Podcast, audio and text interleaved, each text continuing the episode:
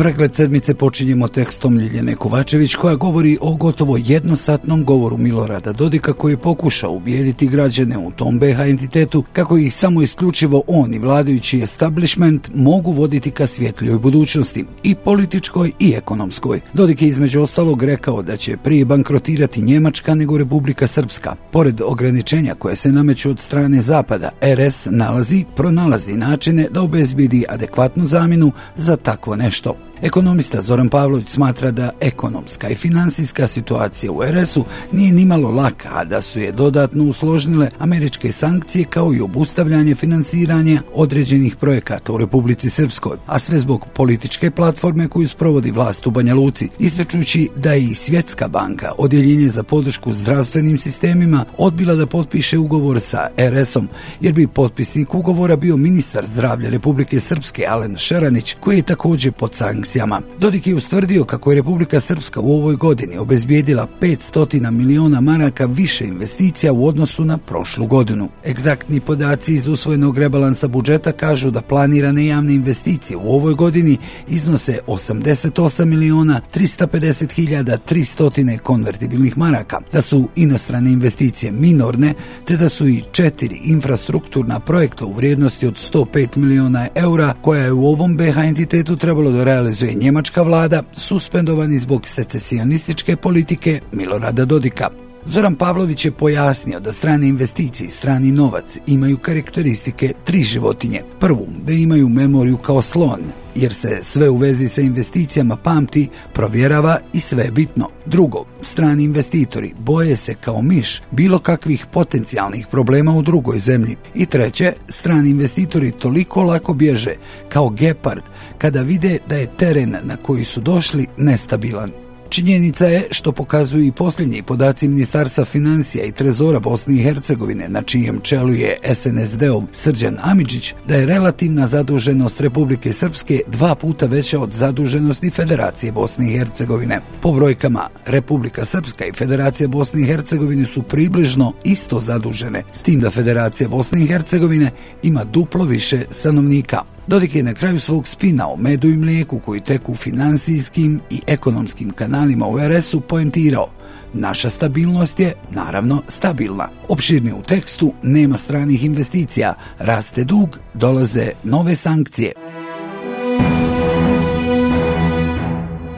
Žana Karić ga ukradila istraživanje firmi koje su navodno ili u porodičnom vlasništvu ili pod kontrolom predsjednika Republike Srpske Milorada Dodika. Iza ovog dokumenta opet navodno stoje Sjedinjene američke države, ali zvanični dokument tamošnje administracije nije dostupan javnosti. Povezanost sa firmama bila je očigledna. Poslovanje njih 21 sa tog spiska godinama istraživao žurnal. Od početka 2018. do kraja 2022. godine te firme prihodovale su čak 963 miliona 214 hiljada 392 konvertibilne marke. Konačna cifra je svakako daleko veća jer većina ovih preduzeća postoji duže od tog perioda. Dodik nije komentarisao objavljeni spisak, a interesantno je da su informacije sa mreže X objeručke prihvatili mediji u Srbiji i to oni pod kontrolom aktuelnog predsjednika Aleksandra Vučića. Prva na tom spisku je Caldera Company, zatim Prointer s kojim priznao je Milorad Dodik sarađuje njegov sin Igor. Slijedi GP Krajina u vlasništvu Borka Đurića. Grand Trade u vlasništvu je presuđeno kriminalca i Dodikovog kuma Mile Radišića. U firmi Redbox Media Dodikov zet, suprug čerke Mugorice, Pavle Čorović, suvlasništvo je dijelio sa Ljubišom Gornikom i Renatom Radišićem, sinom Mile Radišića. Porodica Dodik upravlja i firmama Agrovoće, Fruiteko i Global Liberty. Nijedna od njih tenderski ne posluje sa javnim sektorom, ali za Agrovoće i Fruiteko ima podsticaja za poljoprivrednike iz vlade Republike Srpske. U sklopu spiskom obuhvaćene Infinity International Group, osim Prointera, posluje i EP Mobile. Tu je Infinity ADS, nekadašnji sektor ADS. Dolikovo ime odavno se plete i oko robne kuće Boska. Za pet godina prihodovala je 15 miliona 483.657 konvertibilnih maraka. Ipak, daleko veći prihod ima Delta Rild Estate, u okviru kojeg posluje tržni centar Delta Planet. Zvanično je u vlasništvu srbijanskog tajkuna Miroslava Miškovića, nezvanično Milorada Dodika. Za bezbjednost je zadužena agencija Alpha Security, koja se također godinama povezuje sa imenom predsjednika Republike Srpske. Dodikova čerka Gorica, vlasnica je restorana Agape. Samo njoj je bilo dozvoljeno da na još neobjašnjenom teniskom turniru Srpska Open u Banja Luci prodaje hrano i piće. Djedova rakija je proizvod porodične mu firme Agrodestil. Vlast o trošku građana pije upravo ovo piće, a dokaz tome i naručba vlade Republike Srpske iz maja ove godine. Agrodestilom upravlja Goričin suprug Pavle. Eko Group je u vlasništvu porodice Vice Zeljkovića, aktuelnog predsjednika Futbolskog saveza Bosne i Hercegovine i Dodikovog sestrića. Zeljkovića ima koje kuda. Suvlasnik pomenutog del plakata je Vicin brat Bogoljub. Interkont Komerc u vlasništvu je Vicinog oca Spasoja Zeljkovića. Sestrić Vico ponosno će reći da je futbolski klub borac na vrhu državne tabele zahvaljujući ujaku Miloradu Dodiku. Međutim, osim futbala, familija Dodik voli i košarku, tako upravlja i košarkaškim klubom Igokea. A koga sve nema na spisku i sve druge detaljnije informacije možete pronaći na web portalu Žurnal Info u tekstu pod naslovom Firme bliske Dodiku ugovorile poslove vrijedne 1,1 milijardu maraka Žane Karić-Gauk. Amarildo Gutić piše o Izraelcu Amir Gross Kabiriju, trenutnim upraviteljem Pola Mostara i kompanije Alumini i njegovom veličanju akcije izraelske vojske u Gazi po društvenim mrežama. Također ušao je u sukop sa gradonačelnicom Sarajeva Benjaminom Karić, rođenom Londrc, koja je dala podršku žrtvama u Gazi. Gutić u tekstu govori o reakcijama probosanske političke javnosti, navodeći između ostalog izjavu federalnog ministra unutrašnjih poslova Rami Isaka, koji je najavio istragu suštine problema za ministra Isaka bi trebala biti činjenica da Amir Kabiri odavno nije gost u Bosni i Hercegovini i da postoji niz važnijih razloga za istragu od komunikacije sa gradonačelicom Karić. Prava istraga bila bi ona o odruženom kriminalnom poduhvatu HDZ i partnerske SDA o načinu kako je Kabiriju prije tri godine poklonjena ova firma, odnosno za sitan novac data u najam, a on je doslovno prisvojio. Kabiri sukobom sa gradonačelnicom Sarajeva lukavo preusmjerava fokus priče sa sumnjivih radnji i krivičnih prijava oko aneksije aluminija, sada nazvanog Aluminiji Industrija, firmi koja je prošle godine imala dobit od 55 miliona maraka. Pravo pitanje za opsežnu istragu, kada bi to tužilaštva htjela i smjela, jeste ko stoji iza Kabirija i gdje ide enormni profit iz aluminija. Da li je prihod otišao nekom drugom ili ga on krije preko offshore firme MT Abraham Group iz Paname, koja je upisana kao formalni vlasnik aluminij industrije. Također, Amarildo Gutić piše o Kabirijevim problemima u Izraelu kao i sumnjivim poslovnim vezama sa Rusijom. Kabiri između ostalog je predsjednik Hermitage Museum Foundation Izrael, ogranka Ruskog državnog muzeja Hermitage u Sankt Petersburgu.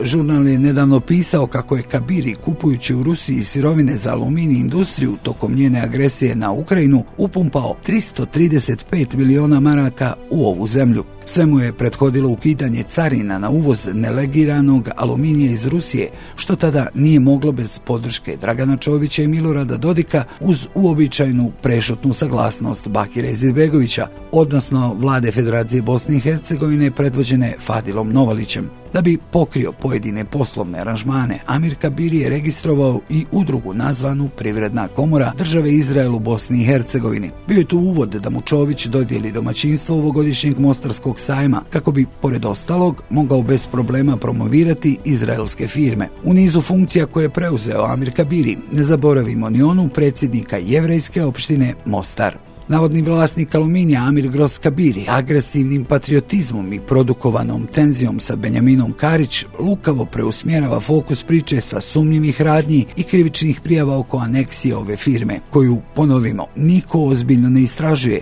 a trenutni politički partneri tu priču izbjegavaju. Opširnije u tekstu Amir Gros Kabiri zataškava priču o kriminalu u aluminiju i poslovanju sa Rusijom.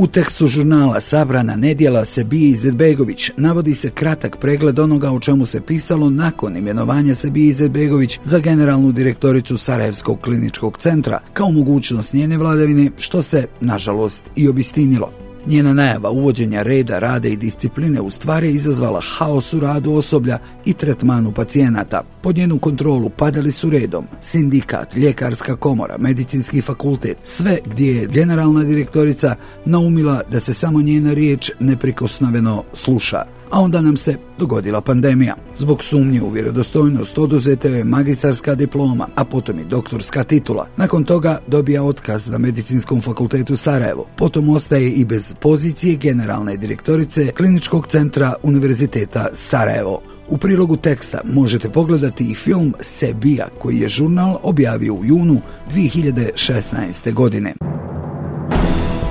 Branka Mrkić donosi priču o tome kako u državnom zatvoru u istočnom Sarajevu Zavod za izvršenje krivičnih sankcija, pritvora i drugih mjera, zatvorenici svakodnevno peru veš za nekoliko sarajevskih hotela, a za svoj rad primaju naknadu. Međutim, kada se u samom zatvoru pokušaju dobiti konkretni podaci o profitu koji se pritom ostvaruje, iznosima koji od tog profita odlaze na isplatu zatvorenika, te još važnije, načinima na koji se biraju saradnici u ovom poslu, dobiju se tek okvirni podaci bez konkretnih odgovora. Prema izvorima žurnala, podaci koje u zavodu nisu željeli dati, zatvor za sada pere veš za hotele Swissotel, Green i Walter, nekadašnji hotel Emiran. 2017. godine povjeren na upravljanje agenciji za upravljanje oduzetom imovinom, nakon što je prijašnji vlasnik osuđen za organizovani kriminal, poreznu utaju i pranje novca, te za neke hotele na Jahorini i privatne vikendice. U augustu 2021. godine u okviru zavoda registrovana je privredna jedinica Konkordija, za čije zastupanje ovlašten upravnik Siniša Perković. Za usluge pranje veša Konkordija je sklopila ugovore sa vanjskim pravnim licima. U isto vrijeme, dok se ne prikazuju saradnici, troškovi i prihodi, oprema za vešeraj u okviru Konkordije nabavlja se iz budžeta zavoda od javnih sredstava. Sudeći prema raspisanim tenderima, planira se ozbiljno proširenje posla.